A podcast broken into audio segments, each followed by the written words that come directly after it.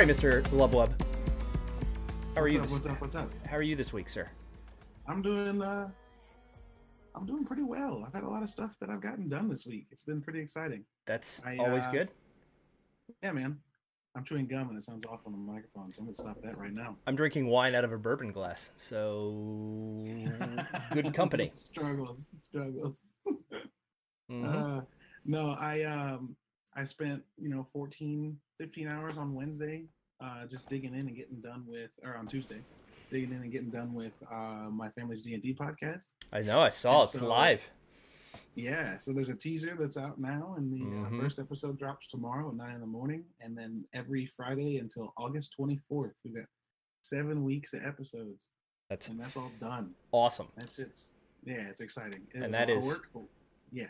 The teaser was uh, the teaser was pretty dope. So, Hey, thanks, appreciate that. and Yeah, uh, I, I'm uh, excited. I'm I'm super pumped. I'm I, excited. to, uh, I I got what's up? I'm excited to tune in, man. I'm excited to hear it. Yeah, man, I'm excited. I'm, I'm glad that you're excited. I uh, I just got notification from iTunes and Stitcher that the streams are approved and live, so I can access them, and now everyone can access. Well, them. that's- So it'll be everywhere tomorrow. There we go. Yeah, That's man. phenomenal. Yeah, fuck yeah, getting things accomplished. Fuck yeah. ready for Comic Con. Oh, I'm still, as the kids say, jelly. So, ooh, I thought you were gonna say salty, but jelly's so much worse. No, no, no, no. I'm not salty that you're getting to go to Comic Con. That's phenomenal. Um, I'm, I'm, I'm jelly. I mean, Something weird about a 37 year old man saying jelly. no, there's something very weird about that, Mm. but Yep.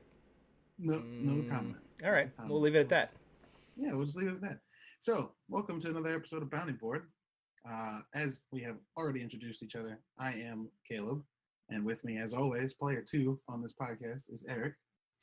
What's happening? Um, we got some. Uh, we got another good episode. Hopefully, I, I think we got another good episode. I think so. So, to to get things started, to kick things off, we're gonna dive into some news. Eric, I apologize, I didn't send you these news articles. Um, I don't know why. Bastard. I'm a bad person. Yeah, we can just go with that. That All right. works. So we'll start off with news from today. Uh, Mhm. Epic Games. Is today the 12th? Yeah, that's from today, guys. Mhm. Epic Games is taking a smaller cut from Unreal Asset Makers, saying Fortnite's success is why. Did you see this? The, I did. article? I did. Dope. So this is coming from Owen Good over at Polygon to give credit where credit's due. The original split, or the current split before today, for people making games on Unreal, which was made by Epic, Mhm. was 70 30. Developers got 70%, and uh, Epic got 30. They're changing it to 88 12. That's a So if we needed any other indication that Fortnite is making them a fuck ton of money, yeah. That's a huge jump. That's the first thing I took away from that. I mean, that wasn't like that wasn't like five percent or no. I mean, that's a full. They themselves a 18%. 28 Wait, what? now. No, seventy to eighteen. I'm sorry. Yeah, I'm I was like? I was like, wait a minute. I'm very bad at math. Forgive me for this. I was like, hold on a second here, guys. That's not how we do math. Wait, wait a second. Wait a minute. Um, Yeah, yeah, I think. I think that's crazy. Um, the fact that they attribute that success flat out to Fortnite and not the engine in which people are using to do that with is uh, is pretty is pretty bonkers. Yeah, yeah. It's uh, it's interesting. hmm for those of you watching on stream, I just coughed, and you didn't hear it because I Yeah. muted it. Yeah. Mute skills. All right, moving on to news part two, which has two parts itself. Uh, if you guys didn't hear, this was announced uh, yesterday. Uh, Overwatch League struck a, a deal with Disney and ESPN. Did you see this, Eric? Uh, I, I did. I'm not. I don't like that I saw it, but I saw it. Wait, hold on. Why not? Um, I I don't. I just I feel like Disney already owns the world, and now they're infiltrating more. Yeah, see, But- Disney owns ESPN, so Right. I don't think it's so much they struck a deal with Disney as much as it's like, you know, Overwatch is going to be on ESPN. Is it You cool? can't do that without that deal. I think that I think the more pertinent question is: Is it cool, right, for an esports league to get that is potentially getting now? It's the deal's kind of loose, right? Um, I just saw the headlines. I haven't read the articles, so I may be wrong here. But the it's cool that an esport is going to be getting play on the thing that is the sports network. Um, I think that's a big step. I think a lot of people yeah. are, are going to and, and Overwatch as a as a as a game is cool. It has some fundamentals that lend itself to sport in team play roles. You know what specific role you you have there. Is yeah. that the right game to bring esports to the mainstream? I don't think so. Um, what what what game is? No, I think right? I think you're gonna have problems with any game, and we've talked about this a little bit before. We're gonna you're gonna have problems with any game that's a first person shooter really getting mass appeal, right? Because it's so fast, and you don't you can't really see plays ever shaping up uh, to the point of. I still mm. think that when you get a game, uh, when you start getting games like League of Legends or Dota or one of those contenders into the realm of esports and letting people watch, those you can really see from because they lend themselves with the isometric perspective to begin with. You can start seeing the lanes shape up. You can start seeing plays sure. being made when all of a sudden, and the second you start understanding those, it's like, oh, I get this game now. I get the rules. I get the roles. I understand that this team just got the the dragon that's in jungle. They're gonna go fuck these guys up now that are trying to get the speed buff um, type of thing. Yeah. Um, there's Have you MOBA. watched much Overwatch League? I, I haven't. So maybe it's so, cool. Well, no, I mean they do a thing. It's not. It's not only from the player's point of view. They switch into it occasionally, but they also have spectator cams that give you a wide view of the screen or a wide view of the field of play and they do third person stuff so you can see more what's going on around the character no i understand that you can see the you can see it i just think there's a disconnect from the speed in which it's moving where you can see it, first person shooters. Uh, maybe it's just me personally. I've never bridged that gap of yeah uh, watching a first person shooter. Uh, you know, versus, and then I know they got spectator modes. I watch PUBG tournaments all the time uh, on Twitch, but it's one of those things where it's like, all right, cool. It's still this has a more of a closer line to an actual team sport than the first person shooter modes, even with the third person perspective, in my humblest of opinions. Sure. No, I mean that makes sense. It'll be interesting to see what happens because mm-hmm. uh, the Overwatch League has been pretty wildly popular. It has and, been. Uh, yeah, I think there's a lot of potential for, if not complete success, a lot of potential for uh, a kind of saturation that esports hasn't really had yet. Yeah, and I think it's so. a, uh, I think it's a, I think it's going to be cool. I think it's a big deal, and we'll see, we'll see where it goes. Yeah, we'll see. Uh, the second part of that news story, it's it's kind of dumb.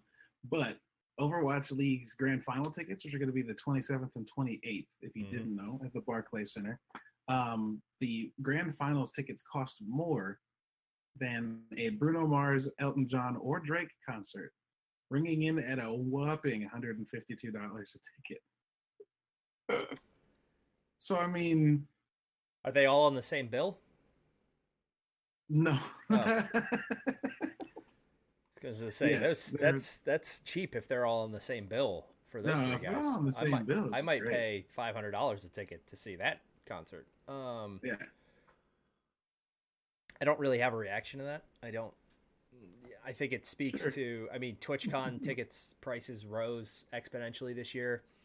I think it speaks to the state that gaming is in, right? In the fact that yeah. it has become such a pop pop culture thing. I'm hoping that you know it it doesn't get to the point where it's out of control, right? Because you're going to get a lot of people, especially with as vocal as this community is, that just um, that just bulk at that, and then we're gonna it's it's gonna hurt people. So yeah, it'll be interesting. Um, I mean, I don't think they're gonna have an issue selling out.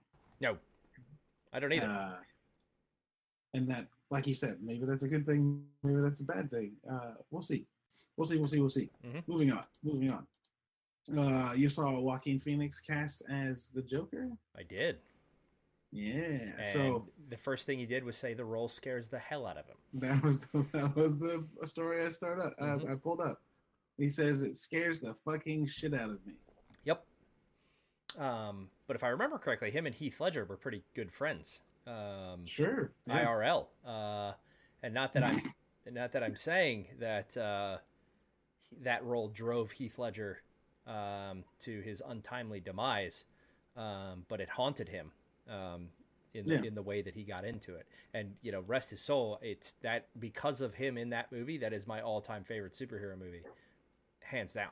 Um, not because of Batman, because of the fucking bad guy. He was so perfect and so realistically believable that that could be done by some guy who put a mask, a face mate on.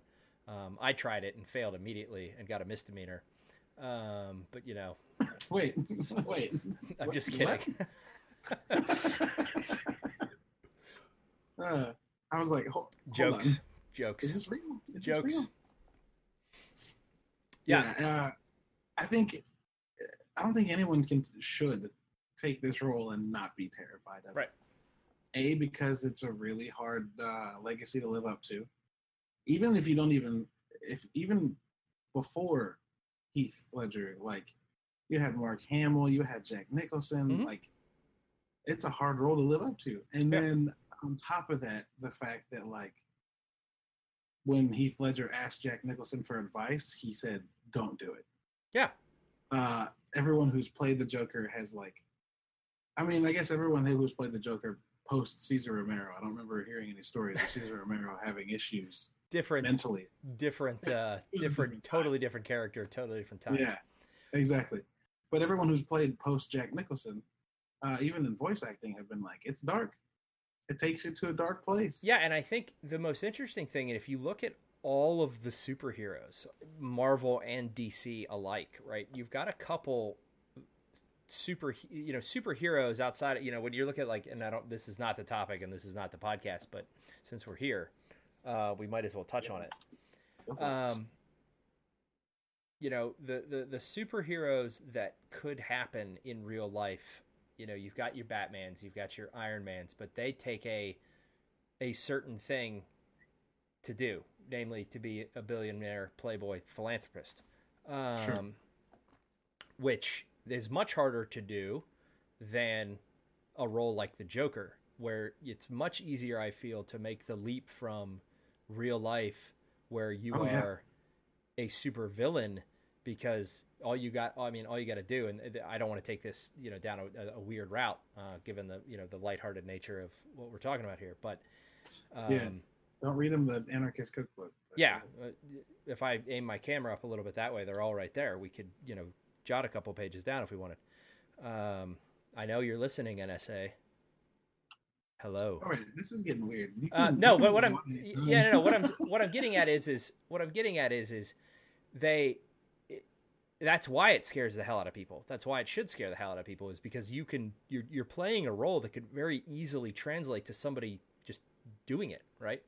You know, taking yeah, that on. and uh, that was part of the the Killing Joke, right? As much as that book may or may not be marred by its choice in treating specific characters, uh, he has that scene where he was he Mhm. has Gordon in that little carousel, and he's like Yep.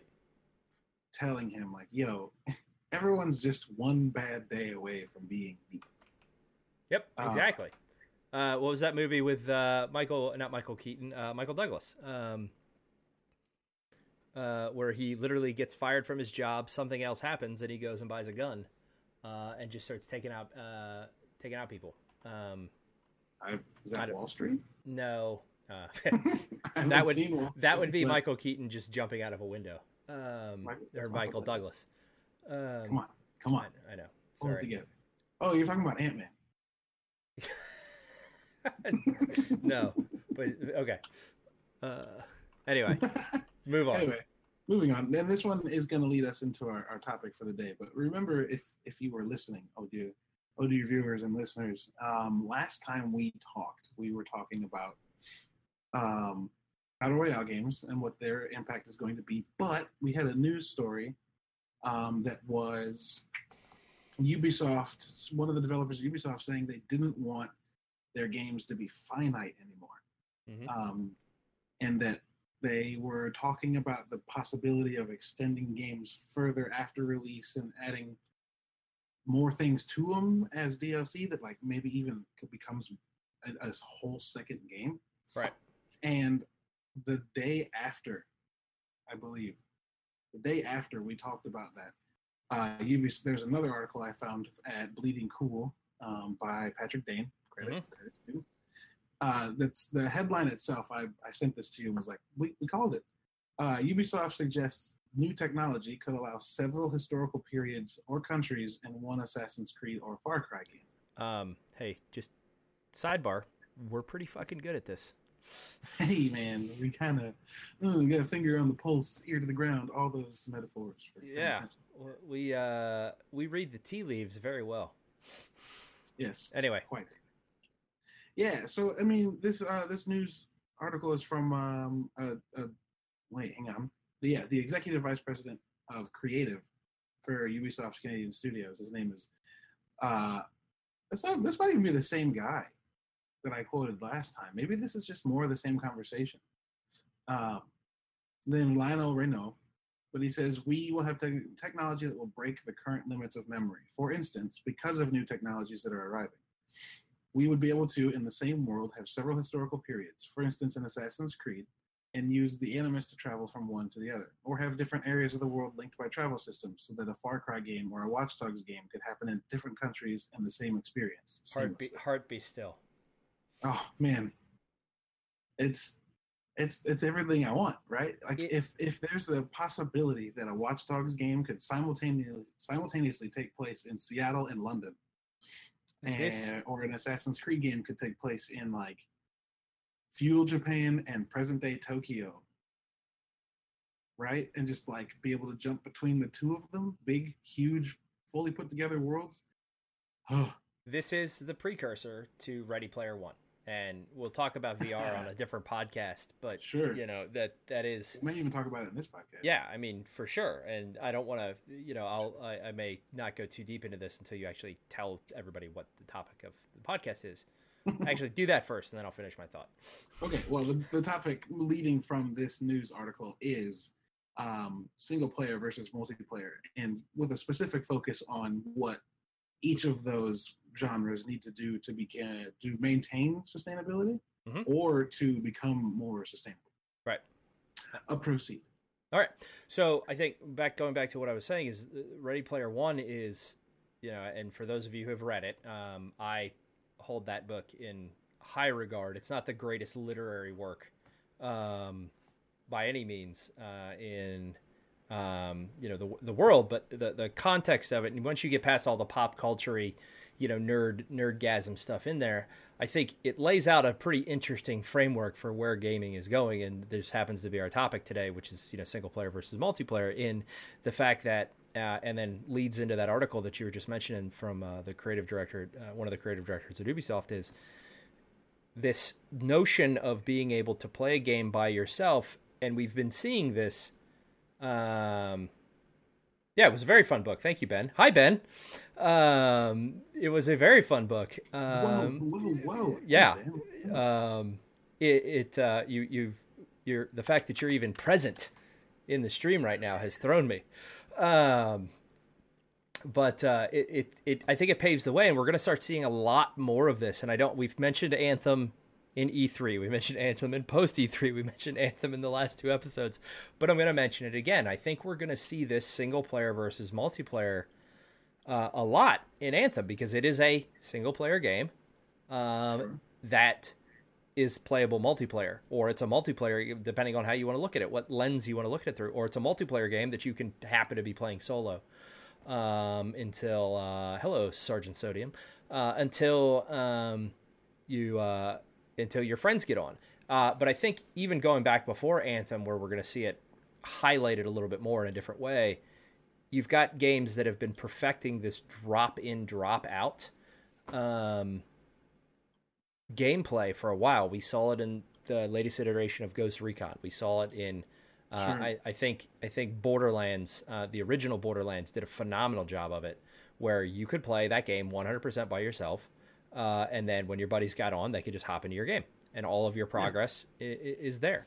Um, and I think we're going to continue to see it. I think probably the game coming out this fall that's going to highlight it the most, um, and we've yet to see any real details on it, is uh, Fallout 76. Yeah, it'll be interesting to see how Fallout mm, translates that. So yeah, I, this is. I mean, there's so many talking points, but just to, to I guess springboard off of Fallout 76, right? There's a there's a game that's never been multiplayer. Well, hmm, was the first Wasteland that Fallout was based on multiplayer? Did it have like adversarial? I don't remember. I don't either. Uh anyway. So with with a with a game that's never been multiplayer, now moving into multiplayer, it raises a lot of questions and, and fears and, and doubts from longtime fans, right? So it'll be interesting to see how Fallout 76 does it because there's so many ways that could go wrong. There's already like when Sea of Nuke- Thieves came out. Nuke trolling. Yeah, exactly. When Sea of Thieves when Sea of Thieves came out, there was the there was the the whole discussion over the fact that like they may have set up a game that was or they may have built a game that was kind of set up to leave people open to being trolled. Um so like how are these how are these ah my brain's going a million miles an hour. Uh, uh, oh, Ben said the PC Fallout from the, the Fallout from PC days that was top down was single Right. player only. Okay. Um, it's interesting because there's a lot of ways it can go, um, and I don't think Fallout is the my first choice for a game that's been historically single player that needed multiplayer. Um, I think that Skyrim needed it, and they gave us Elder Scrolls Online, and that wasn't the kind of way they. I don't know. Yeah, and I, I, think didn't, I didn't. I didn't need. I wanted Skyrim with one or two friends, not twenty thousand people. always. right, and I think well, I, I think, and uh, you know, the the chat and Ben brings up a good point for those of you that are listening to this later, um, and we'll touch on that in a second. Um, but I think yeah, Fallout and Skyrim are, and you know, the Elder Scrolls Online aside, that take a took a very singular player experience and turned it into an MMO. I think that game though lended itself because you already had the world built. You didn't have to get people used to it. So fans who are interested in playing that game forever um, and not, you know, leveling up a character in each different path you possibly could, uh, and just replaying the same content over and over again. Although those games are phenomenal at never having to take the same path. Um, I think there's a more there's a broader question though is do single player experiences have and this is not a personal opinion this i'm just throwing this out to you and to the chat is do single player what I, what the hell was that? A, Um, a lighting element. oh, okay. Um, do single player experience i thought you were trying to like I'm wish me away Plasma bolts Yeah, okay. living room right now, fireball. All right, don't Uh, worry about fireball. Um, Yeah. do single player experiences have a future in this world where always online is you know been at the start of this console generation pushed upon us in a very much fighting back uh, that, that, that we put our forks in the sand with you know against Don Mattrick and Microsoft specifically where over Man, the you can't we, we can't go an episode without you bringing him up. I'm Fuck that guy. to I, I really, I really don't wish. I'm as I'm get as I'm getting older. I realize that I don't. I, my my aggression is settling down a little bit. But really, oh, is it? fuck, that, guy. Fuck that guy. I'm Um, settling down a bit. Fuck that guy. Fuck that guy. Um, I'm not going to say the other comments in my head. I'm I'm going to check that.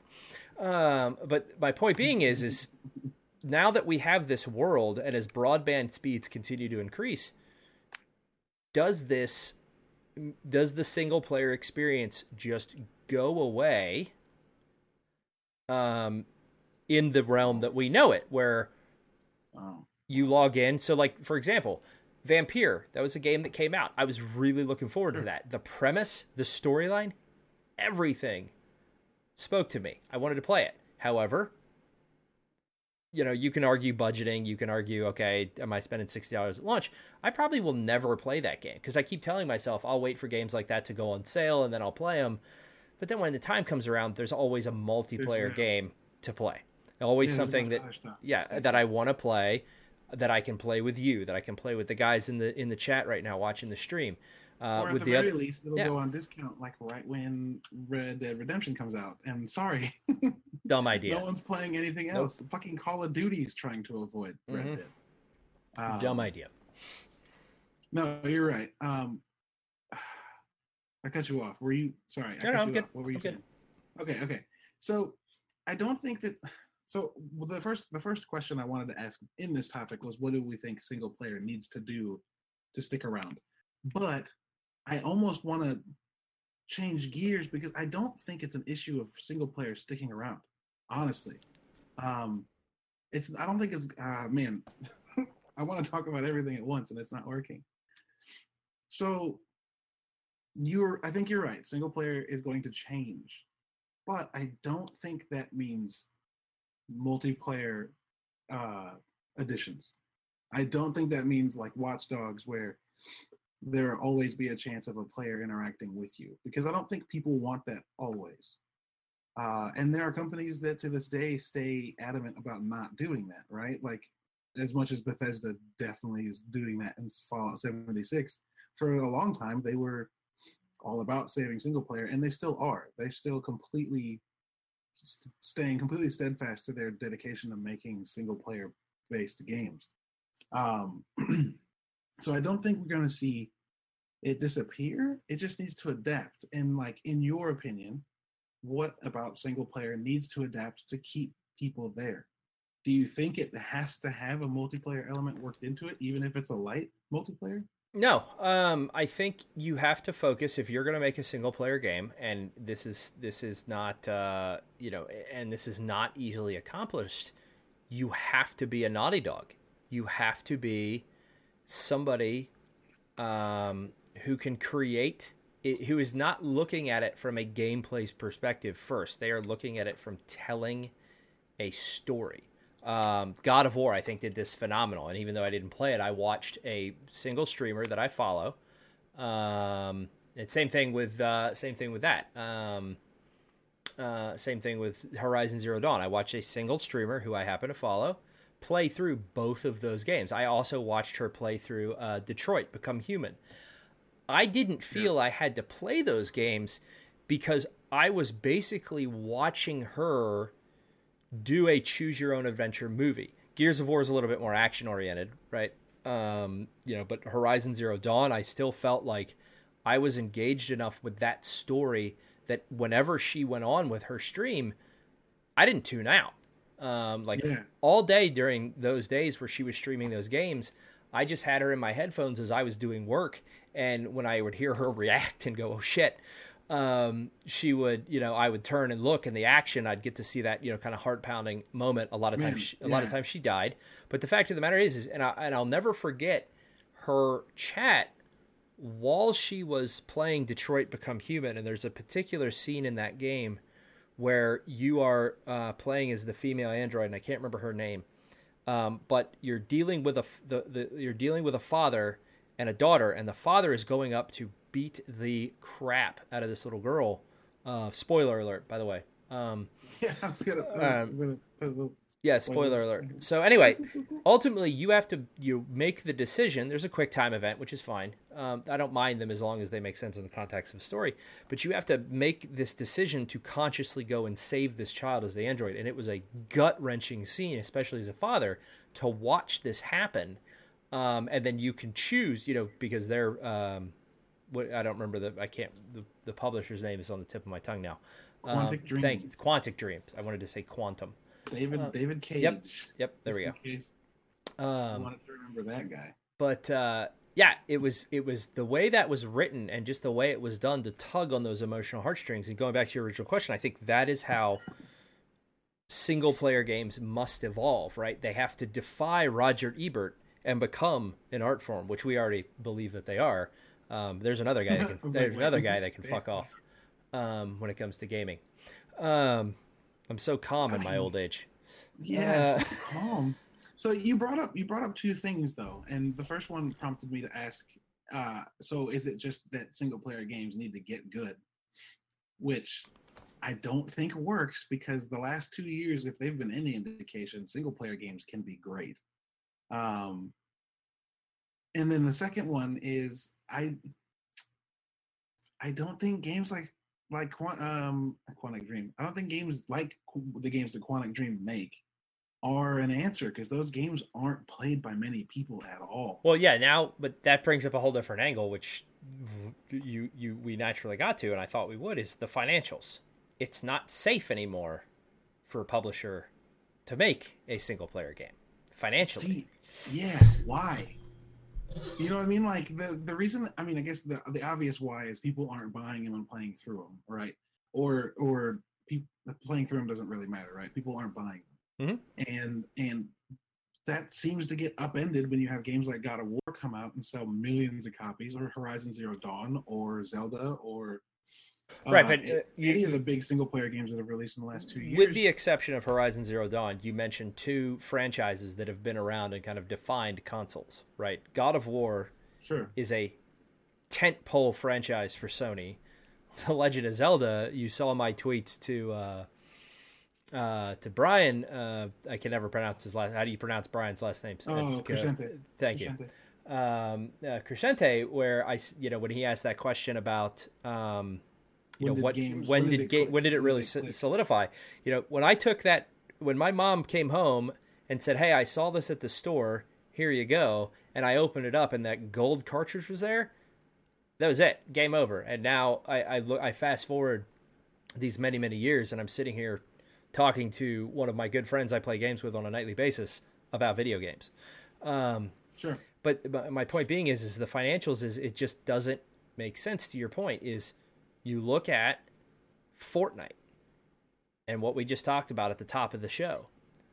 Yeah. Ep- but it- Epic Games just f- restructured their entire profit sharing model with the developers and Epic has two things going for them. They have Fortnite and they have the undisputed most used most used engine of all the games. All of them. Um, there's not a game there's you'd be hard pressed to find a game, not sorry, not hard pressed, but it would be tough to find a game that doesn't have some sort of epic asset in it uh, that is super popular these days from a multiplayer perspective, excluding Dice, Bungie, uh, and Ubisoft. Yeah, but see, like, I I don't know. I don't a hundred percent agree with that because if you, Well, you're wrong. oh man. okay, well, thanks for coming, guys. This is the end of the Episode over. Yeah, no, uh, there's um, a, mm.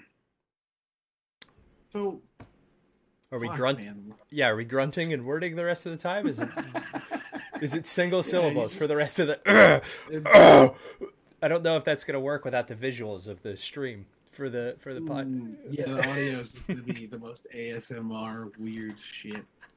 Uh so but fuck me, dude, what the hell? I don't know. There is there's a reason that that single player games are dropping off. And I is do you think Fortnite's a good measuring stick No, I think in say- any way? so. Let's look at that gets brought up a lot when when you talk about single player games falling off. People are like, "Look how much money Fortnite's making," or "Look how much money PUBG made when it was in beta." And I don't think those games are adequate measuring sticks for an industry that's the chat said it, and it, it, it, I don't I don't mean to cut you off, but it it goes back to something I said. Um, what what did the chat say? People people listening to the podcast. commu- sorry, I, I'm getting there. Hold on.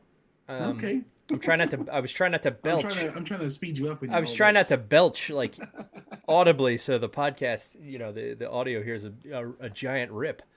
Um, I already got enough going against me that I live in Texas. I mean, I don't need the rest of the world, you know, thinking I'm a total total hick.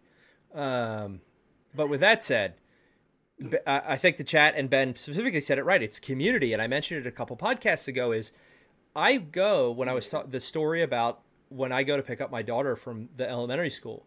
I was literally sitting there, and then I all of a sudden I joined a conversation with a couple of dads talking about what they did the night before in Fortnite. Now, they were talking about how they died like 15 times in a row, so I don't. uh, They never they never want to play with me, um, which is Yeah. fine because I don't want in on that. But um, you play with us young kids to keep your youth. yeah, no, it's not. Well, yeah, it's not even that. It's yeah, we'll get into that in a little bit.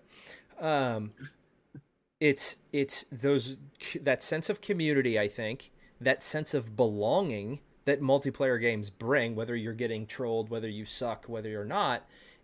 and those water cooler moments. I think we have reached a point where games are prevalent enough in not only pop culture but mainstream culture with things like Dota, League of Legends, Fortnite, PUBG, these these battle royale games, plus the prevalent, plus the plus the prevalence of Twitch, YouTube, and just social media in general, right? Um, where you've got these people who are watching games while they're at work. They're watching these kids play. I mean, you think about the top streamers: Tim the Tatman, Shroud, Doctor Disrespect, um, Doctor Lupo. These guys that are the top echelon of Twitch, and they're they they they are they have half a million ninja. They have half a million views on a daily basis, right? Sure. People watching sure. them play these games specifically, not single player games, multiplayer games. So then when you go home, what do you want to do? Well, shit. I'm the 32 year old, I, I'm the 37 year old guy who wants to be Shroud. Well, that's never going to happen. Uh, I'm not speaking about me. I'm talking about a friend. Um, but it, it, that's that's the point. Is I can get up the next day and I've got something to talk about with the Discord on you guys. Oh shit! Did you see that shot last night? Did you see that clip I made? Um, yeah. No, I think he's right. Community is a big part of it, but at the same time, like all these games that are single player that get huge coverage have community as well, right? I shared your you shared stories about uh, watching Horizon Zero Dawn, but I went and talked to people about playing Horizon Zero Dawn. I've also gone and had like full sit down conversations about what happened while we were playing uh the first Last of Us when that came out or Uncharted. You know what I mean? Right, like, but I think single player games can still have community, but there's a I don't multiplayer games really easily fall into sports. I think right? well, and sports have been sports have been. I mean, we we even defined interesting events that happen in multiplayer and in campaigns as water cooler events, which is you sit around a cooler with your friends and talk about it. Right? That's a sports parallel. So I think multiplayer has that community because it's like sports, but single player like how do they how does single player get that? This goes back to my comment about rock solid storytelling, right? And I think I'm in good company with the people that are in the chat right now that are you know with with Ben um, uh, and and Ryan um, is I think and you bring up a phenomenal point is we all watched Luke Cage alone. We all watched Ready Player One alone. We read Ready Player One alone they have those moments of when you see a good piece of cinema, sitting down and talking about, um, or sitting down, and I, I and so there, are, there's, I, you guys always remember me, um, yeah, inside of that jaw dropping, you know, was it worth talking about? Yes, it totally was. So my dad and I have read. My dad is a huge sci-fi uh, novel reader, uh, and he's put that, you know, he, luckily he's instilled that with me. So my dad gave me uh, when I was 14 years old. My dad handed me eight books. It was the Dark Tower series, and he said, "Read these." Right, and my dad and I talked about it, and we had something to talk about. And then he he gave them to me again, another edition, on my 25th birthday, and said, "Read them," because this is what he did with them. And then he gave me another edition on my uh, 35th birthday, and I actually just finished reading them again. And it was amazing to watch how that perspective changed. And my point is, is I think that's where single player games have the hook and where you still play and where they still have a life is those water cooler moments of I have something from appreciating an art form to talk about with my friends, but that doesn't have the longevity of a sports game that I'm playing every damn night, right? I'm not you and I and the the, the teammates or the the guys we play the chat with, right, that are ha- hanging out with us tonight is we're going to talk about the unbelievable storylines and those epic moments in the Horizons, the Gods of War, the Last of Us, the you know hell, the upcoming Spider-Man game.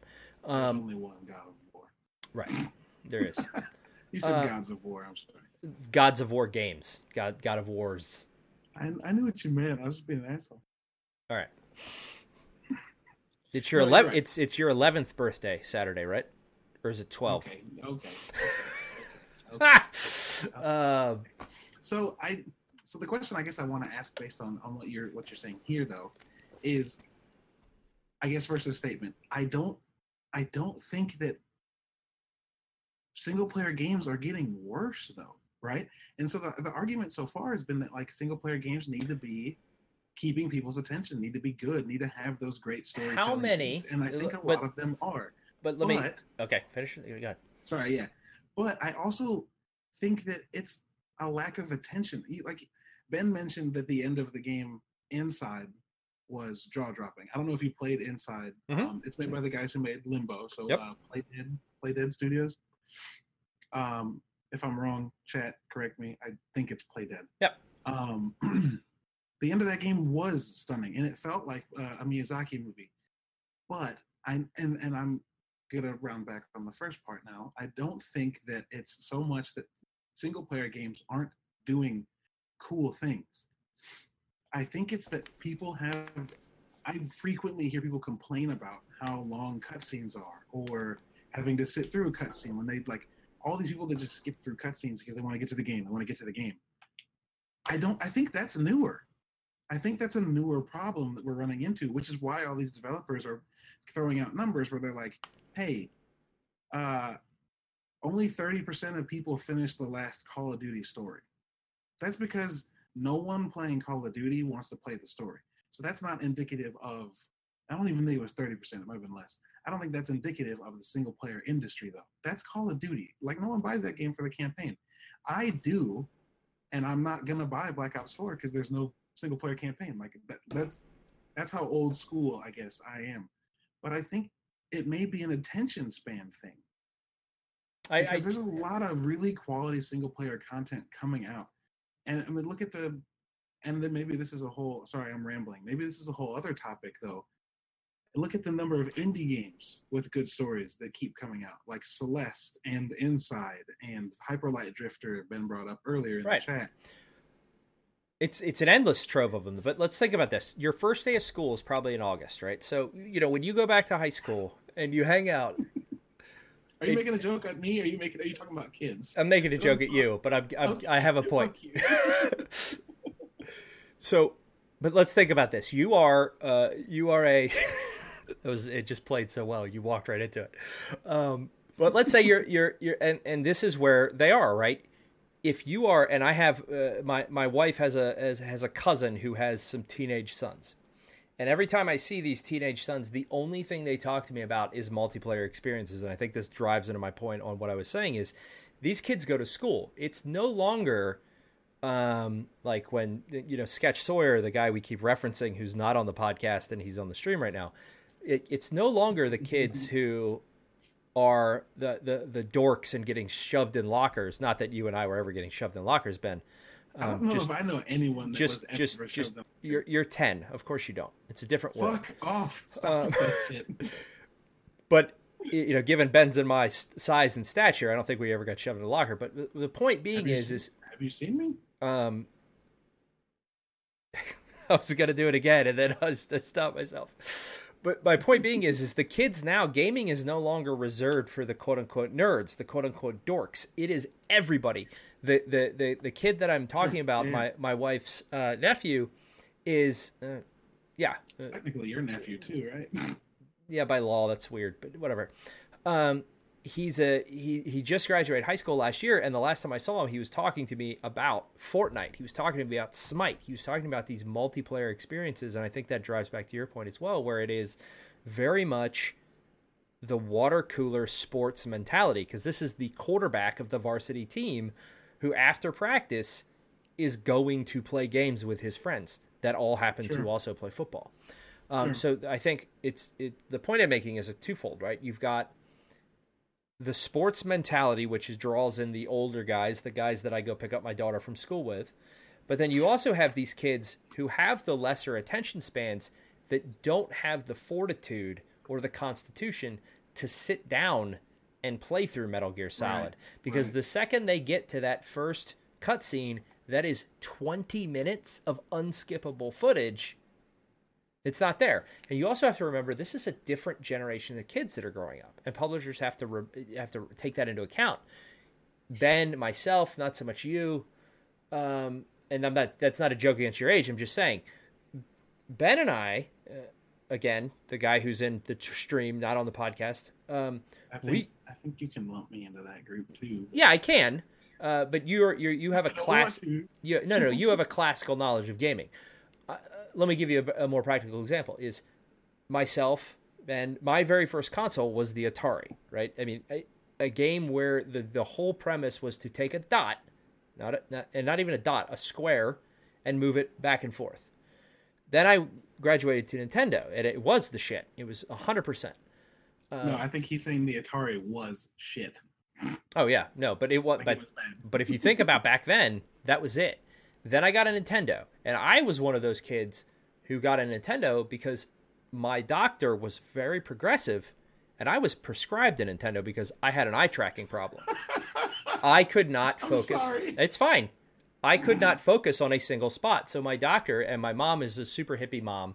So when it comes to diet and shit like that, he said literally, "Have you seen this thing? It forces kids to focus on a single thing in the middle of the screen." And that's why I got a Nintendo. It was the most unbelievable thing. Um, Man, I so- want a prescription for video games. What the fuck? Yep, that, that got me hooked. Um, so which is super funny, and everybody reacts exactly like you. But my point being is, is we grew up playing these trudgingly long single player experiences.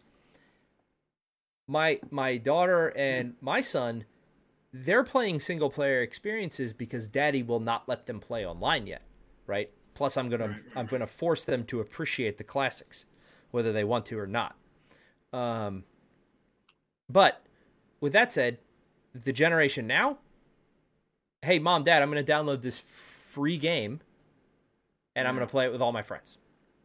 How does a single player ca- campaign, how does a single player story compete with that for the kid who is not playing the game um not playing the game because he wants to play the game anymore, but playing the game because he wants to hang out with the popular kids. Yeah, and I, you you make good points. I think that I know I do. you, it's. Uh, so I think that it's uh it's an issue with uh, how socially connected we are, right? Mhm.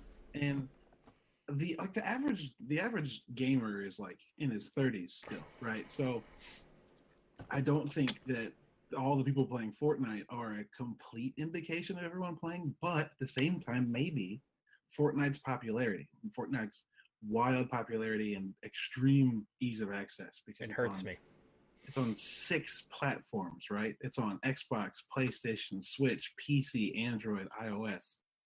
Um, That's crazy. it's yeah, it's bananas, and I think that maybe I don't know if it's actually moved the demographic to a younger age, but it's definitely one of those things where because it's popular, it's what's in the news and it's all people can talk about, and it'll take some time because this game's you know honestly it's not even a year old.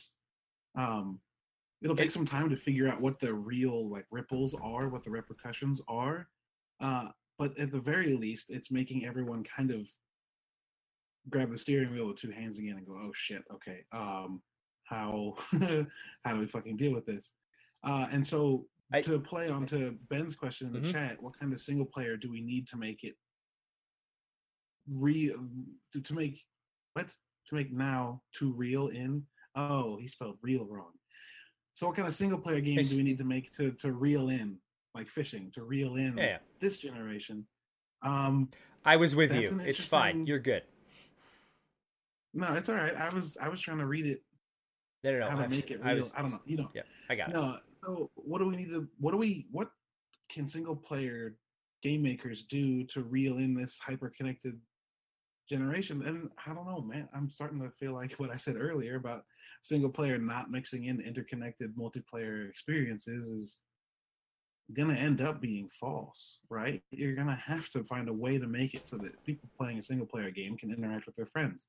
Because just being logical, playing against another human, other humans are far more inventive than computers can be. So As of right now, yeah, I guess that's that's a that's a big thing. totally different topic. Um, sure, but uh, I mean, Battlefield created an AI. This is sidetrack. Battlefield, the, the developers at Dice created an AI that learned the maps in Battlefield. Um, let's not let's not let's let's not talk well. about AIs that learn maps in games about killing people. Let's not go there. Yeah, let's not.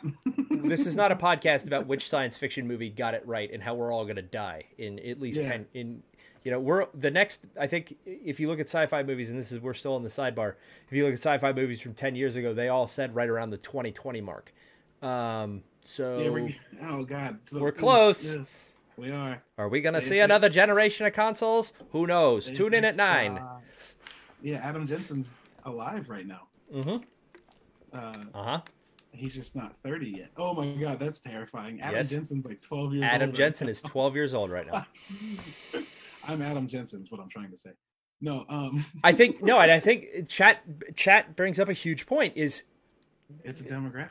Is it is it's a demographic thing but also let's let's just let's pivot for a minute and talk about the serialization that you know of things like the the hulus and the netflix and everything else where these things are seeing huge demo you know chunks of content that everybody is also talking about right? I don't want to say that the youth is all just sitting around playing video games and not doing anything. They're not because there are kids that i talk to and i interact with that don't like video games right? Um, that don't, but they super love movies and they super love TV shows. Um, you know, I have Yeah, Ben's right. Those Yeah. kids are going to be the ones playing single player games. those are the ones that are looking for deep emotional connections in single player games.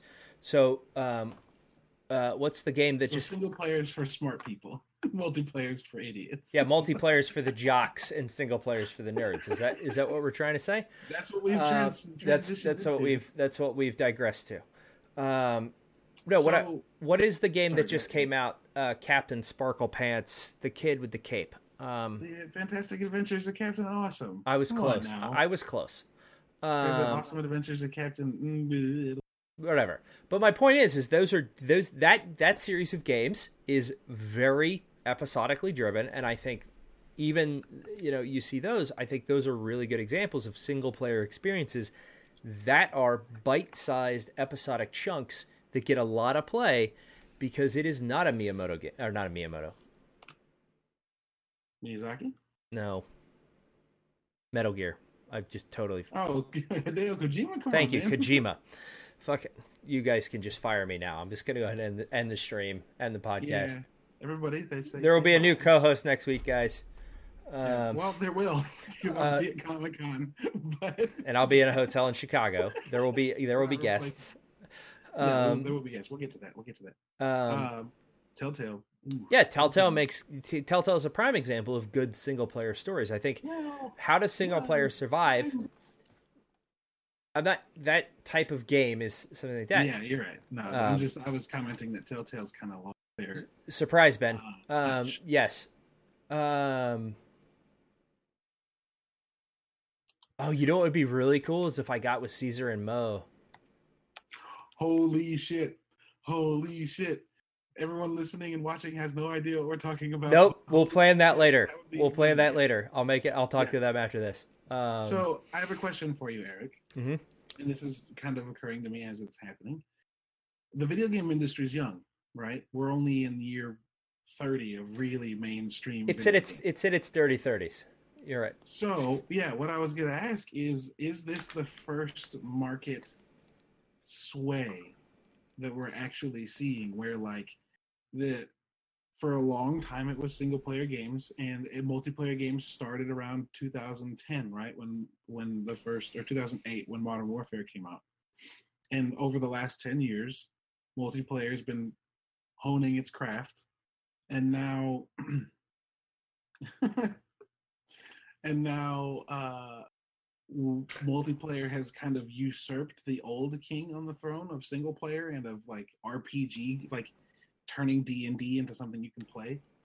Um so is this just a, a logical you know like ice age to to hot period progression of time That was Like, a are we gonna see weird games? analogy, but uh, I'm with you. No, I'm you know what I mean, like how Earth has cyclical uh warm and cold spells. Like is this going to start is this the beginning of us seeing a cyclical Yeah. we went from playing tabletop games surrounded by people to being able to play them on a screen alone and not needing to go out of our houses and hang out with people to play a game with just as much story.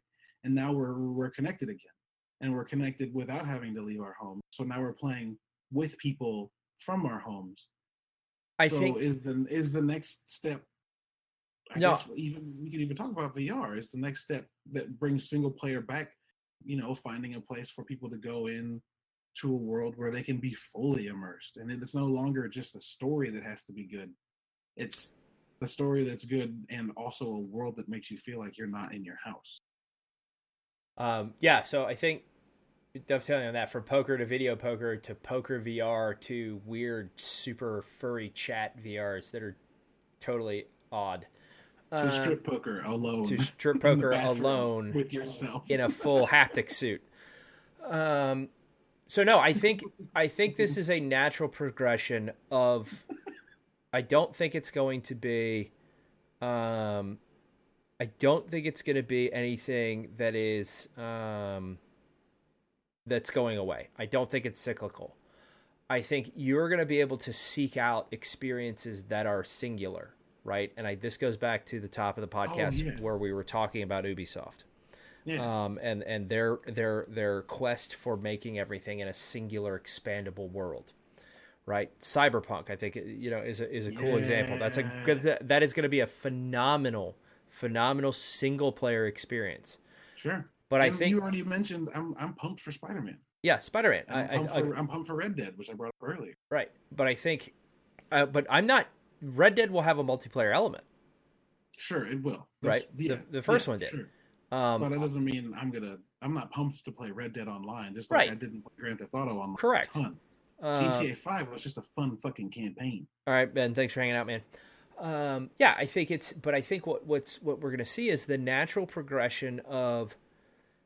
I think we're going to see the natural progression of these communities going online, and we're going to see, and and in, uh, and I wish you know if our if our one guest speaker, uh, the another guy that we play Xbox with, uh, Odin came on because he's our VR specialist.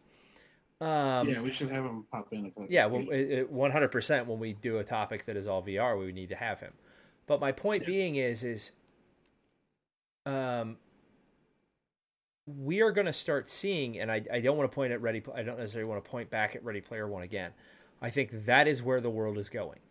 You are going to Sure. have, you are going to have the these Oasis. yeah the yeah you're going to have online worlds and online experiences that if you choose to have a multiplayer experience great but then you're Yeah. also going to eventually have single player experiences where people choose to take on the role of the shopkeeper in the single player experience Man, I want that now. I brought that up at a family gathering. I was like, I can have a game where I can run a shop right and like have to coordinate where my shipments come from the town across yon. You know what I mean? Like, right and i think and, me, and you're in you're- you're then taking that one step further as the shopkeeper because that's what you've chosen to do on your digital identity in this virtual world you are then now posting quests that are to protect your shipments from yeah. the enemies back and forth right i mean that that's Sure. that's where this is all going and i think we you know we got touches on that in ready player and we keep bringing up ready player one we keep talking about fortnite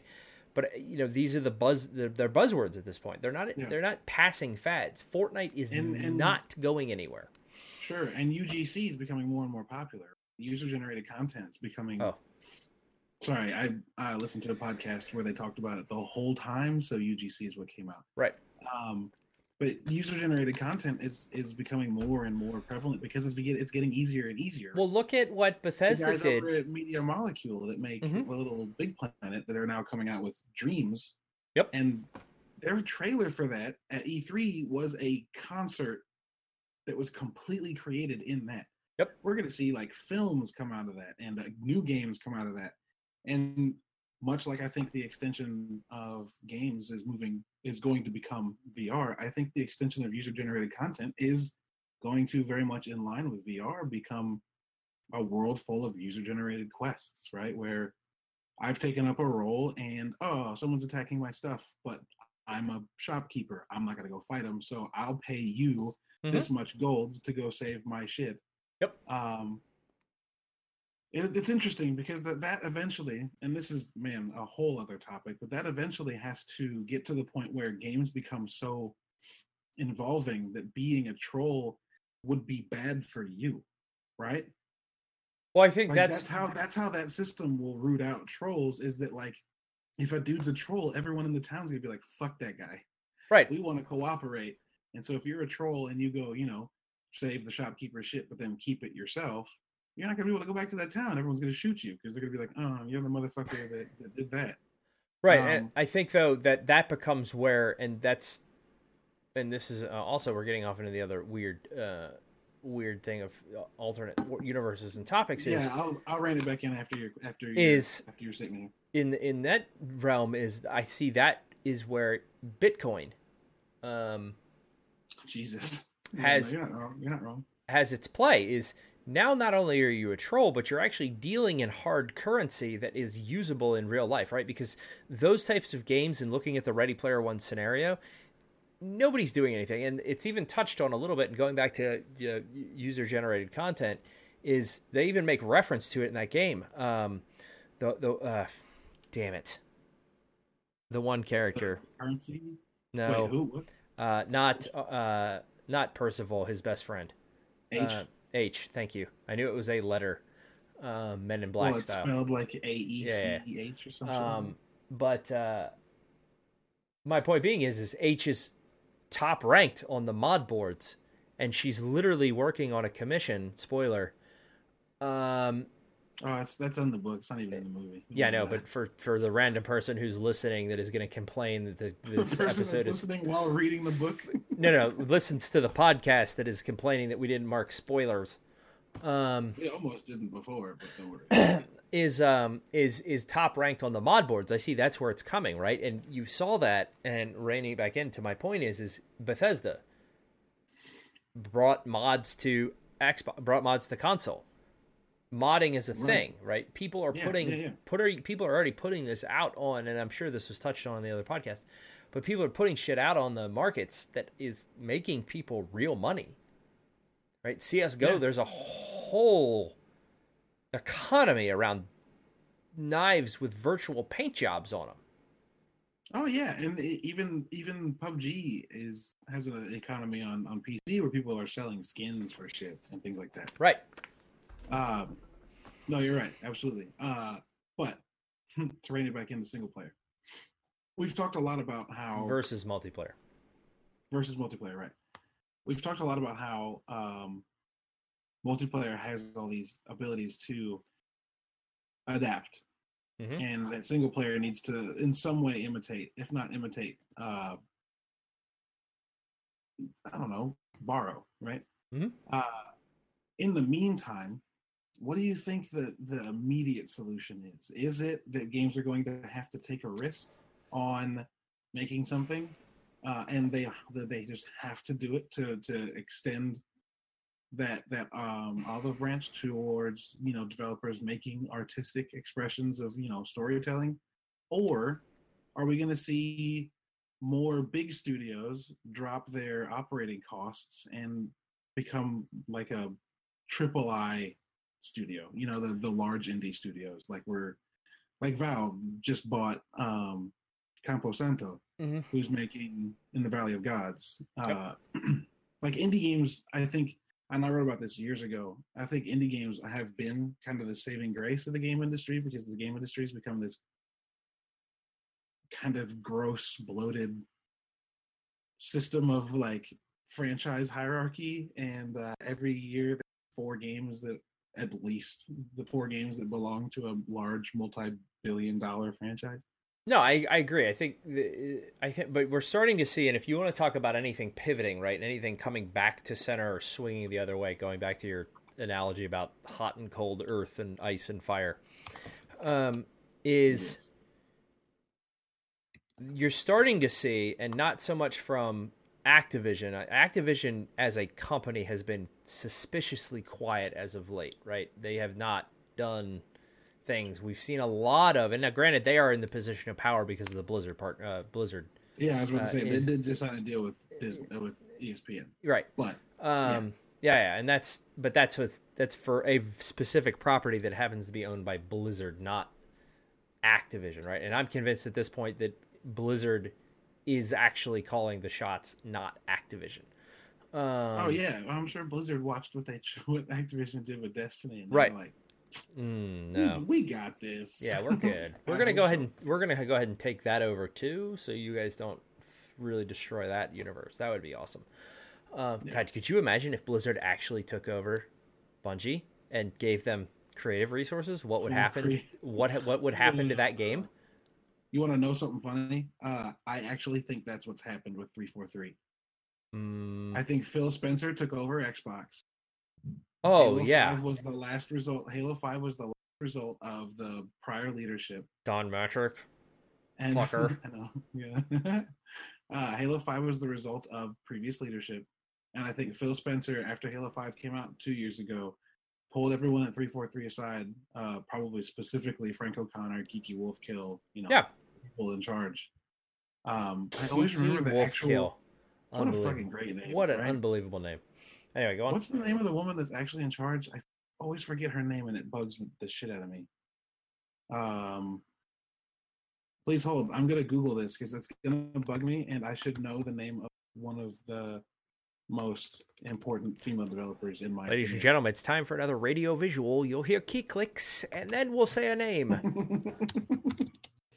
no, she's a she's a, a a woman in charge of a development studio, and that's important. It is. Bonnie Ross. There we Bonnie go. Ross. It's not a hard Ross. name either. No, it's not. And I knew it was something that wasn't fucking Kiki Wolfkill, but that name's so memorable. hmm Um. Anyway, I'm sure Phil sat down with these people and was like, "Xbox is about doing what's right for players, and what that means, oftentimes, is I, mean, I don't even know if you would have said that, but I don't know. I you bringing up Blizzard, you know, taking over Activision's publishing arm and just becoming the publisher. Uh, Mhm. And giving Bungie that creative freedom feels exactly like what happened in 343 because they finished, they released Halo 5. They made good on really fucking up Master Chief Collection. And for the last couple of years, they've been building an engine. And like, that's a studio that makes one of the tentpole games for Microsoft. And at Lord knows, Microsoft doesn't need money because Xbox isn't what makes them their bread and butter. But Phil Spencer, it, it had to have come to them and been like, make what you want to make yeah. and and there's no there's no limits on it there's no safeguards on it if you if there's not an engine that exists that works to make what you want to make take the extra two years and easily 200 million development dollars and make an entirely brand new engine right? That's that's the ideal. And that's why i'm excited for and this is jumping way back to e3 conversation that's why i'm excited for microsoft's future because they're spending money giving studios the opportunity to have freedom. Whereas any other acquisition that I've heard, especially when I heard found out that Bungie and Activision were working together, I was like, oh, you know what I mean? Like other acquisitions, you cringe, and you're like, oh fuck, what does that mean? And hearing what Xbox is doing, and then like immediately hearing uh, Ninja Theory, when someone was like, well, what are you gonna make now? Because you're a small studio. They're like, um, we're gonna hire people. yeah, we got money. hire- we want to be a studio of hundreds, and we want to have voice acting talent come in instead of, you know, having someone read the lines and going, you know what, you should do it. Uh, that's a good sign that you know that that. I think. I mean, I guess to come full circle to my very long-winded point, Yeah, I was, I think it's going to just yeah, I think it's just going to take publishers, specifically first party, because they're the ones with the most money and with the least skin in the game in these kinds of investment opportunities. It's gonna just take them going, it's art, it's important, and just do it. Yeah. I think we- we're seeing. I think we're seeing a lot of that, right? It's it's not as prevalent at Activision. You're, I think you're seeing it. Um, I, I think the people that are at the bottom of the list on who's actually you know doing a good job of this is um, Activision. I think unfortunately Sony is not doing a great job of it. Um, Oh boy, someone who doesn't like what Sony's doing. I um, like this guy. sorry, uh, I know that's that's a Well, on your that's that's gonna divide the world because Sony and I, oh, who cares? It's all just one system now, right? Um, and I think that's that's what it's becoming in this grand. But we'll, I'll get to that point in a minute.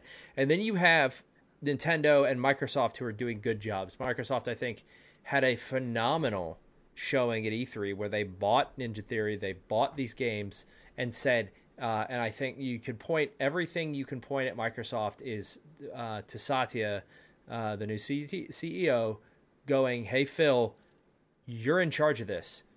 Xbox yeah. is a brand. It is a it is a thing that is core to our ecosystem of products.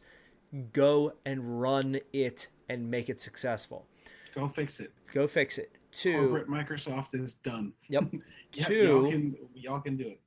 Two, um, getting that and the thing, but I think the publisher that is doing the absolute best thing right now and doing a great job of it, and this is going to be really unpopular, and everybody's going to flame me on Twitter and uh, when they listen to this is EA.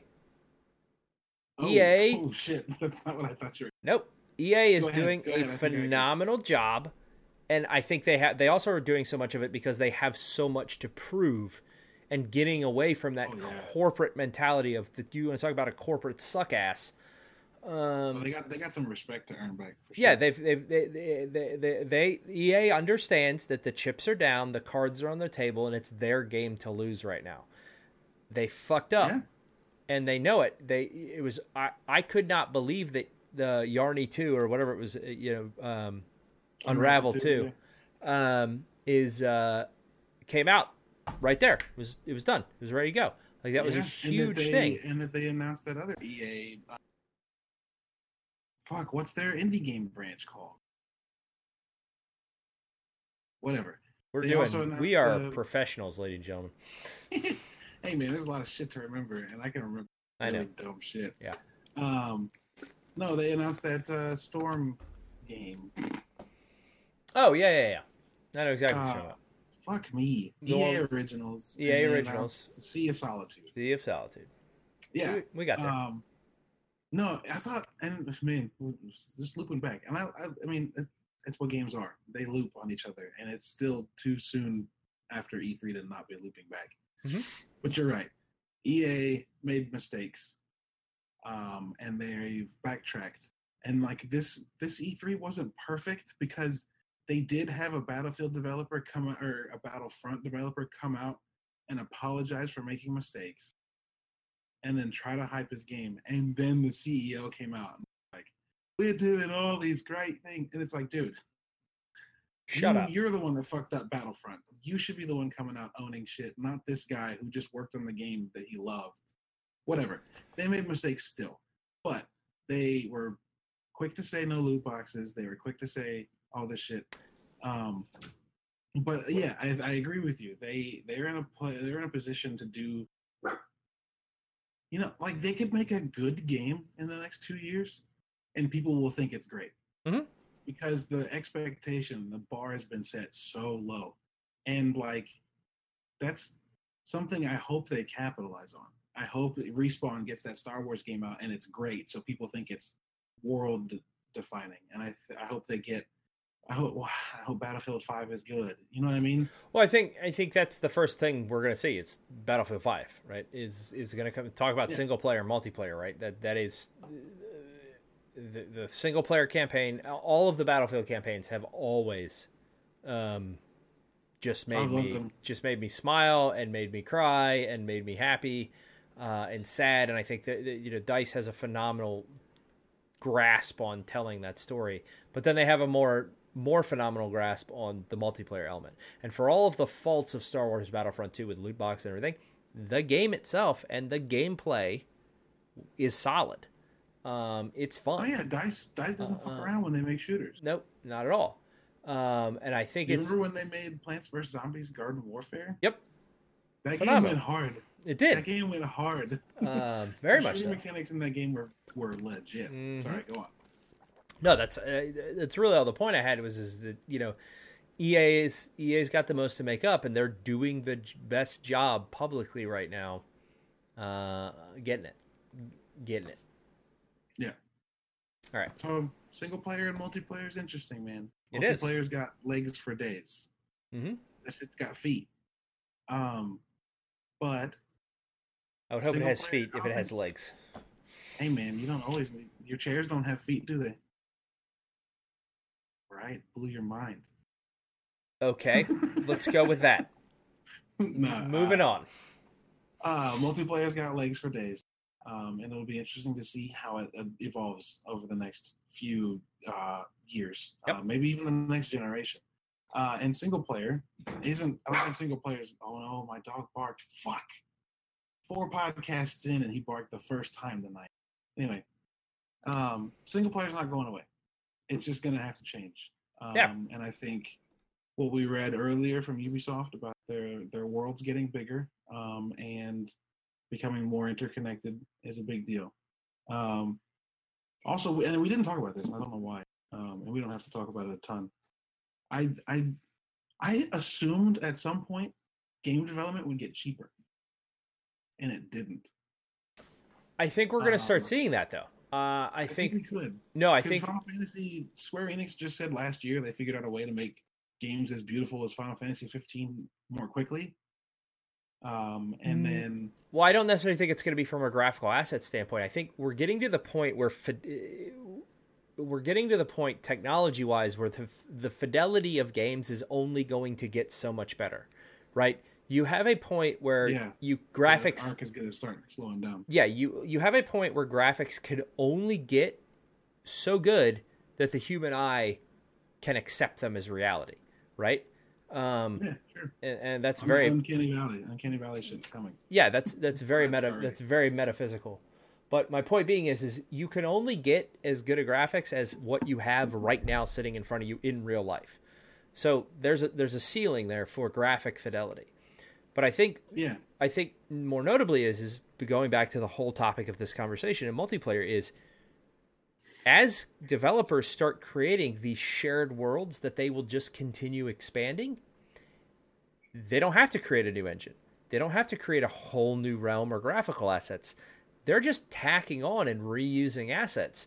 If you're Yeah. talking about an assassin's creed that is spanning multiple countries of a same time region of a same time period let's say 1610 well the materials from 1610 Greece are going to be very similar to what you have in 1610 uh, country north of Greece at that point, Rome, uh, Sure. type of thing. Um, right? I I- we're even seeing it from Origins to Odyssey, right? Right. Odyssey, people are like, it looks like Origins. Well, of it's course it fiscally does. responsible to do that shit.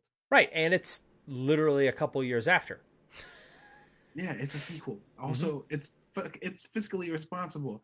People keep talking shit about their single player game going away, but then they they want to shit on a game for reusing assets. Like, there's a point where that gets annoying. Sure. You can, yeah. I mean, the second game is not that point. not to be, We've been playing Call of Duty for ten fucking years with the same ass. Yeah, not to be too cliche, but you know, you can please some of the people some of the time, but not all of them all the time. Um, Yep. and and that is 100 percent Sometimes the not even some of them No. all the time. Right.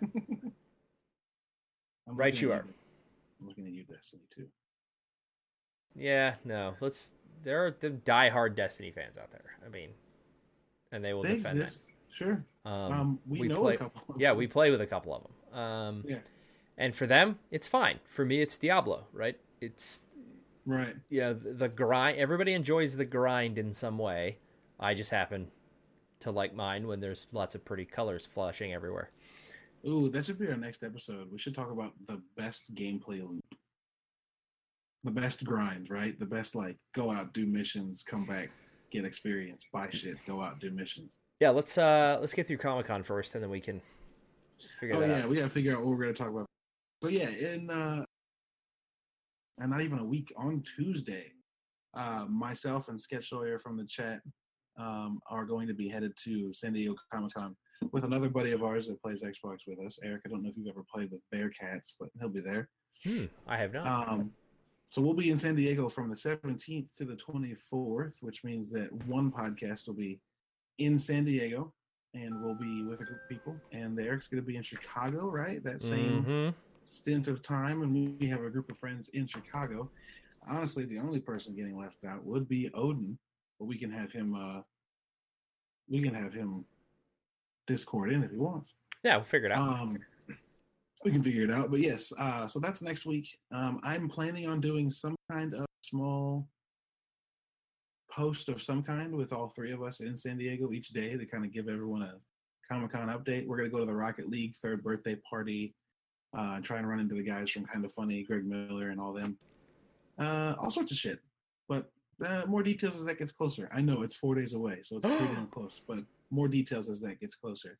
Um, Eric, in wrapping up, man, what's your uh, you got any bounties you've been playing, listening, you've been reading? What's up? What's up? Man, uh, work has been such hell that I have not had to uh, not had a chance. You were still PUBG in it. The the PTS is uh, PTR or whatever the hell it's called is up. PTS. Um, Yep.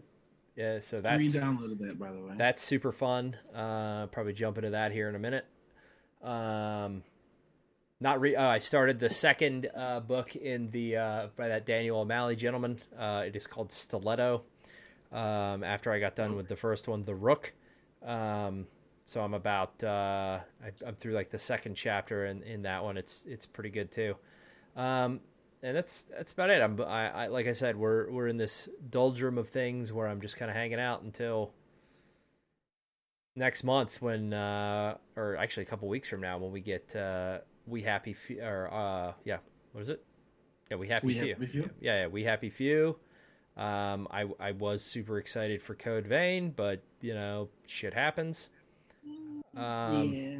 i was super excited for code vein I know you nobody else in our group was excited for super but if we talk about anime Yeah, we pretty sure talk about R- RPGs and JRPGs coming up. pretty sure there's me and then the rest of the group is probably about 10 15,000 feet below me when it comes to my love of anime um because i am a huge anime dork um Um, pronounced anime. oh um but anyway uh yeah that's about it Cool. Um, I as I open this show, uh, real hard all week to have a good portfolio to take to Comic Con, and by portfolio, I mean uh, the, the the roots of a podcast network. So we've got this one. We have got Family Quest. I've got one with my grandma. I'm recording and I'm recording tomorrow night, and that'll be a whole other thing. That'll be either weekly or bi-weekly. Um, all sorts of stuff. We're gonna try and get uh, Nerdy Bits going. Try and get Eric out of his job and into working on games all podcasts and, and playing games for a living. And yeah now that now that that shit. now that that other company that also has nerd in their name is without a leader we're fucking moving on in I didn't even think of that. I did. I don't to mean I didn't think of that situation. I didn't think of us moving in to we're taking it over their spot. We're taking Mis- it over. Fucking we're gonna I- go pitbull mr Yo, worldwide I go- I googled him the other day because I was like, "Yo, what the fuck happened?" Hmm. He just disappeared. Anyway, anyway. I'll tell you what Um, happened. I'll tell you what happened. There's an old adage there: "Hell hath no fury." Um, oh yeah. I'll leave it at that. No fury, I'll leave it at that. you're- Unless you're a piece of shit, and then hell have Mhm. all the fury. Karma. That's the it's quote- that's the it's a- quote, right? it is a wheel, and it eventually gets back to here. Um, you can you can only hold the shit down so it overflows. So Hey, we could just keep doing this all night. yeah, let's um, not. I have been playing Bomber Squad, which came out on games on Game Pass Hmm. on the 10th. Yeah. Uh, if you played FTL on PC, um, normally if people played FTL and they hear someone start describing a game by saying "if you played FTL," you know you're gonna like it. Yep. So essentially, it's a more in-depth FTL. You've got a, a bomber that's got a crew of six or seven hmm that you fly missions in, you can slow down time to tell them where to go and what to do. Yep. It never stops time. And boy, let me share a quick anecdote. Was I FT played the night. Did FTL make it to console? No, never console. It made it to mobile. So it's What on the game I'm and- thinking of that iPhone. slows down time that was on console? Anything that's super hot, Mm, where you like walk. Time only moves when you move. uh, maybe it was a capybara game. Oh no, that's not, I have no idea what you're talking about. I'll have to look it up. All right, continue. FTL was made by um. Oh fuck me. They made Into the Breach too. All right, go on. Sorry, I didn't mean to.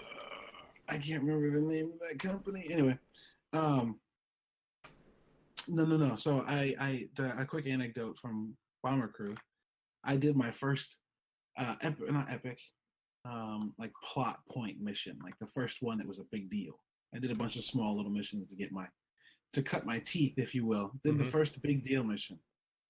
The job was to fly the bomber over a plane and take out submarines while it was fly the bomber over a boat.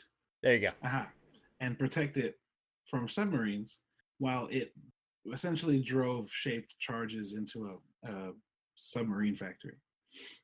So yeah, I bombing the submarines, nailed it. Totally fine. I didn't miss a single one. But then batteries start shooting, and I Mm. was too low to be above their operative range. And then planes came in. So six of my eight crew died. my ship, I didn't have oxygen. I didn't have heat. I didn't have hydraulic pressure. And I found out, and this is this game is fucking brutal. The game told me with four people dead already and four people just hanging on. Oh, by the way, you, I was on my return route. Oh, by the way, if you go to the highest altitude, fighters can't follow you. So I was like, that would have been good to know. I would have turned around and jumped straight up to the highest altitude right away to get away from this. But by the time I got up there, catch this, no, my oxygen system was out. Yep. And my insulation was out. Yep. So two people died of hypothermia and one suffocated. Mm. And I flew down and I literally emergency had the emergency crash the plane because I didn't have hydraulics to put the landing gear out. This is uh One person was unconscious when I landed. The impact knocked the last knocked the pilot, the last awake person on board, unconscious. And so those two people were the lone survivors of a mission that, while successful, cost a lot of lives. tragedy. Yeah, that game's a that game's a fucking blast. Um, I I'm gonna take a few days to get back into it because that was an utterly demoralizing experience. Uh, but Super Time Force, that's the game I was thinking of. oh, Super Time Force is dope. Yeah, Yes. that's uh that game is very good. Yep. Oh man, I haven't played that in a minute. Mm-hmm. Yeah, if you haven't played Super Time Force, every time you rewind, it doesn't take your old character away. You could just stack.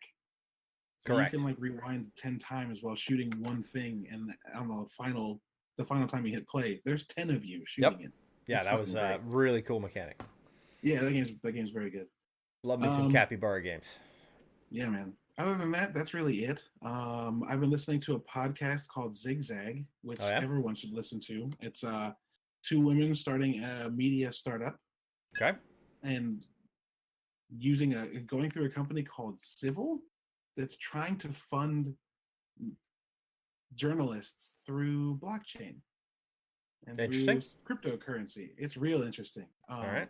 So check that out, Zigzag. It's being uh, published by uh, Radiotopia, which if you So- like 99% Invisible or any of that, it's on there. Funny funny story about cryptocurrency.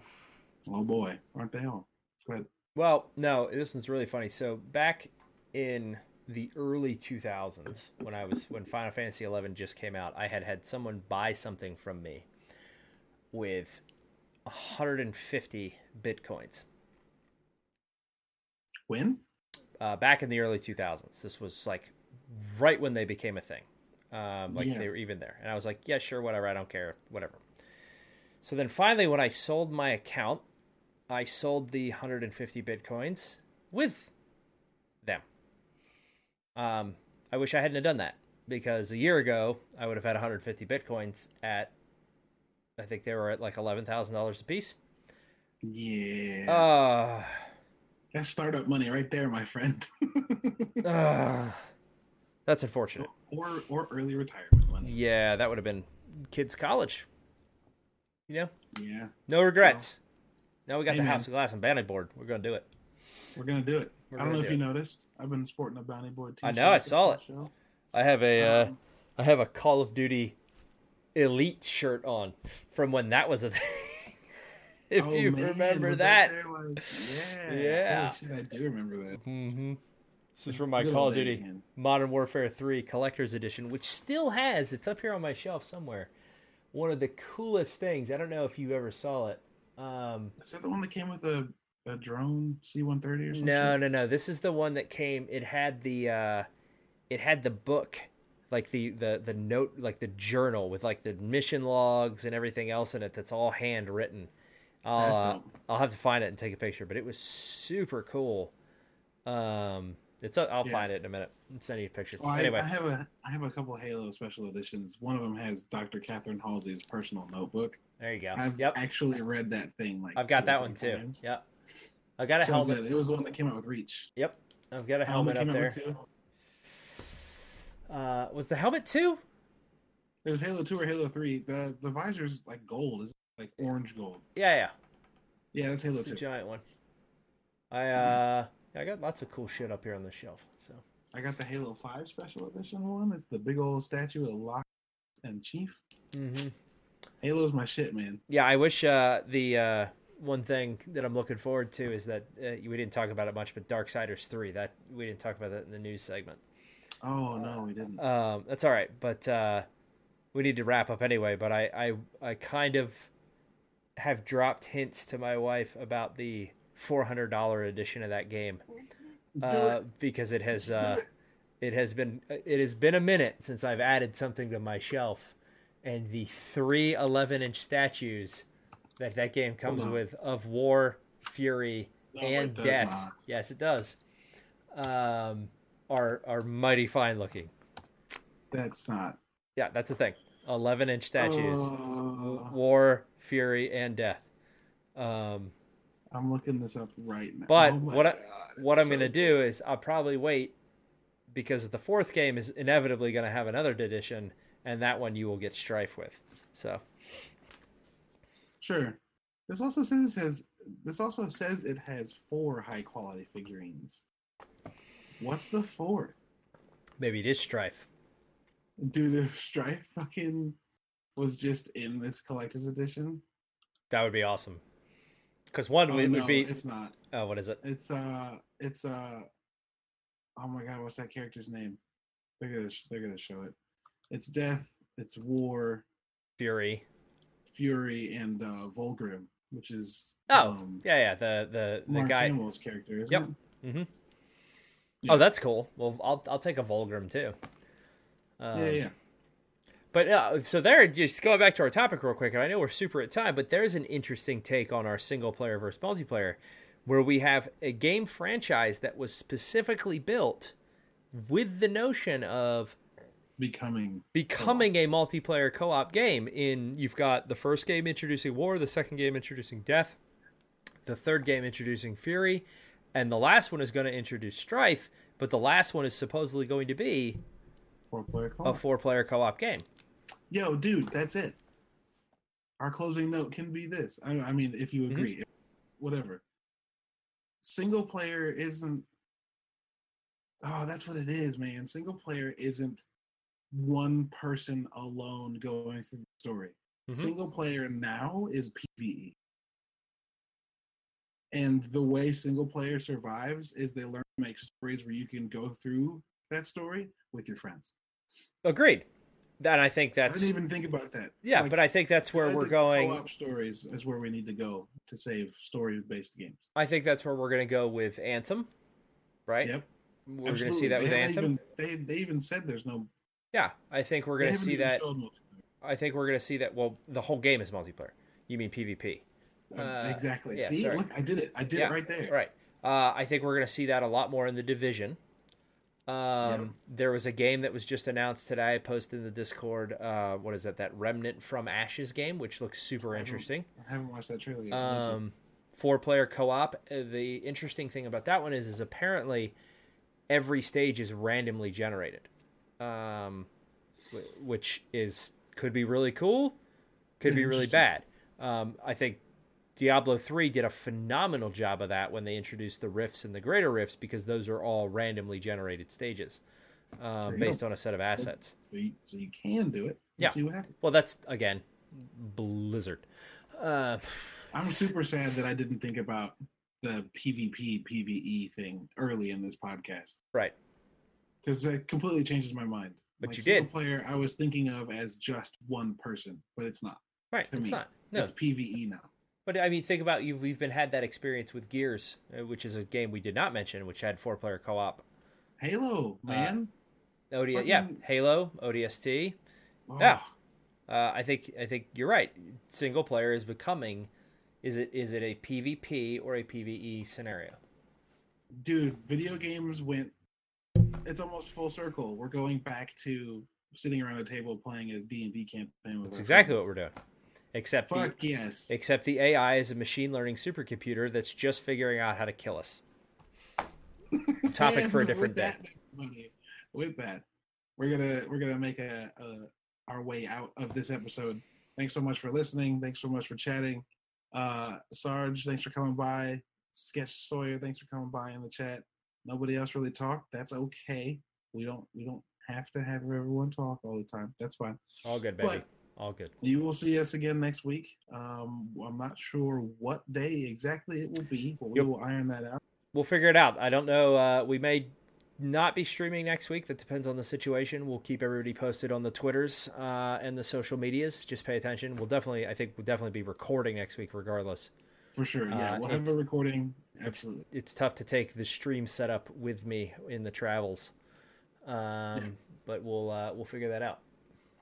You know what we what we could do, and this is bananas, and it would be a really bootleg thing, but we could have two people with their phones FaceTime, right? And then the other two people Facebook. Oh, I was gonna say what's even more bananas is I actually hijack my company's studio for the night and bring Cesar and Mo in, and we all sit behind a, on a couch with like professional 4K cameras and punch the stream. But that's never gonna happen. So we're just gonna we're gonna let. I let mean, that would be dope. But We're gonna- get yourself. yeah, we're You gonna know, let that- making money yet. yeah we're gonna let that one die um, on Yeah, the we're vine not right making there. Money over here yet. So That would be awesome. I dropped something there, guys. Um, no, we'll figure it out. I think uh, I think it would be fun if we could get uh, one. It would let me actually meet Mo and Cesar. I've only met Mo. I haven't Uh, met Cesar yet. I have not. Uh, but yeah, we'll we'll coordinate. I met. Mo and Terry. I met Mo and Terry. Last We'll time I was in coordinate. But I will uh, take my mic, and if nothing else, I'll have my How long are you gonna be in Chicago? uh, just till Friday morning. Oh damn! I'm going up the Thursday. All right, let's let's let's we'll figure this out. We're having a conversation. We love you guys, and that's how much we want to bring you into our lives with this podcast. But we're not going to Yeah. bore you anymore with this. You guys are awesome. Um, I, my name is Caleb Sawyer. I'm a heart. Oh my god! I'm gonna start that over, and I'm gonna edit this shit out. Oh Yeah. my! I just stumbled through that. Yes, you did. Thanks for listening. I'm your host, Caleb Sawyer. You can find me on Twitter, uh, Twitter, Instagram, Xbox, PlayStation, Tumblr at Lubwub, L U B W U B. Eric, where can people find you? I am Hybrid Glass down at the bottom there on uh, the Twitter, the Twitch, the YouTube, everywhere you can find me there. But what, uh, as always, uh, thank you for hanging out tonight. Oh yeah, yeah, on the stream. you're down there right now here, too. You're in the down there now too. Yeah, yeah. yeah. There you See are. my name? See my name? I added it. we're gonna see- A bounty board up there. You got it. You got it. Uh, yeah. So everywhere, House of Glass, uh, Hybrid Glass uh, slash Hybrid Glass on Twitch all the time. Uh, streaming under the House of Glass. Welcome everybody. The Welcome everybody. Glass. All right. Uh, cool. Thanks so much, guys. We will. uh You'll hear from us.